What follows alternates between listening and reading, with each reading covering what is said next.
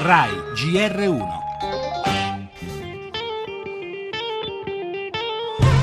non riesco più a vendere un litro d'olio perché nel supermercato il prezzo è inferiore all'olio che produco io. Con queste contraffazioni poi ci danneggiano ancora di più.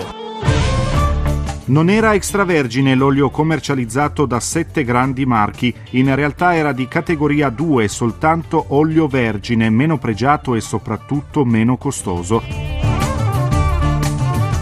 Siamo riusciti ad ottenere la tracciabilità sulla passata di pomodoro, ma non su tutti gli altri prodotti a base di pomodoro, come il concentrato, che continua ad entrare indisturbato nel nostro paese. Una mozzarella su due che è fatta con latte non italiano, anche se è marchiata Made in Italy. Una mozzarella su quattro non è prodotta con latte. Si froda i consumatori, si froda i territori perché ci sono persone che impiegano la loro vita a produrre in maniera corretta e si fa sì che la legalità in quei territori non si possa affermare.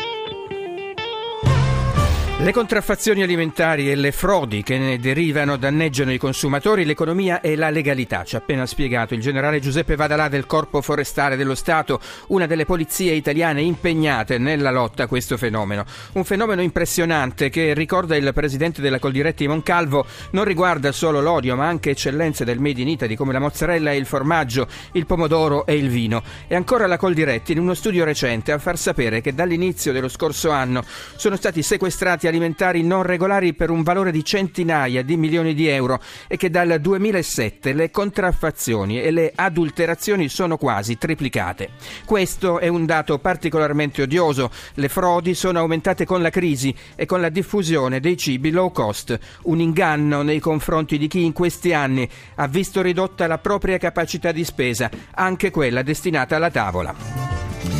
Le altre notizie in primo piano, la nuova inchiesta che scuote la Campania. È indagato il governatore De Luca. I particolari in apertura di giornale. La politica. Renzi annuncia investimenti ter, per trasformare l'area Expo di Milano in un polo high tech. Intanto segnali di ripresa arrivano da lavoro e produzione. Torneremo poi sulle ultime sferzate di Papa Francesco alla Chiesa. Basta, dice, rincorrere potere e ricchezza.